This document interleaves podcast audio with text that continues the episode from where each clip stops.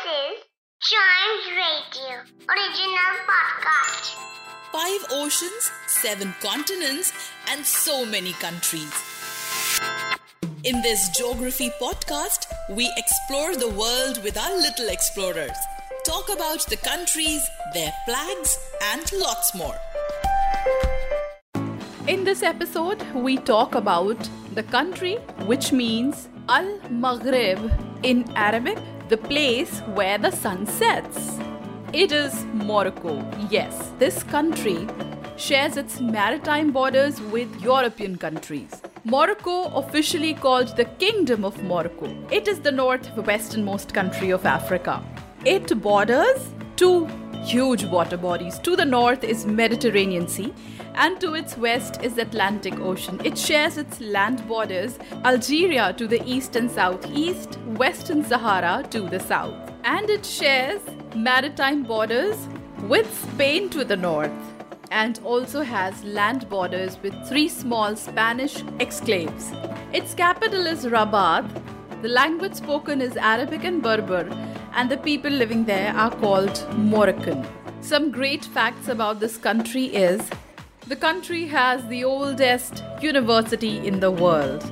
It is located in Fez, and the name of the university is Al Qarawiyyin, which was founded in 859.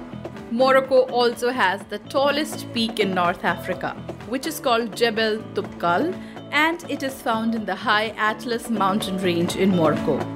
And the national animal of this country is the lion. There is a varied terrain of the country. There are beaches, desert oases, towering mountains, and many ancient cities. Thus, it's a heaven for tourists. Moroccan music is also very famous. It is a blend of European, Arabian, and African music and instruments. The country has eight UNESCO World Heritage Sites. Due to its strategic location, Morocco is a member of African Union, the Arab League, and the United Nations as well.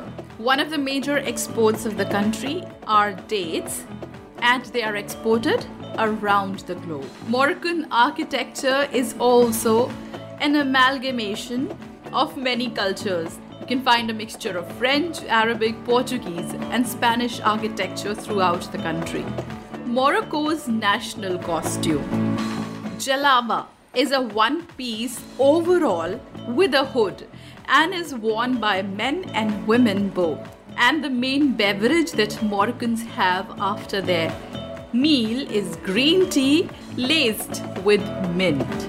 And do you know the distance between Europe and Morocco is only that of 8 miles?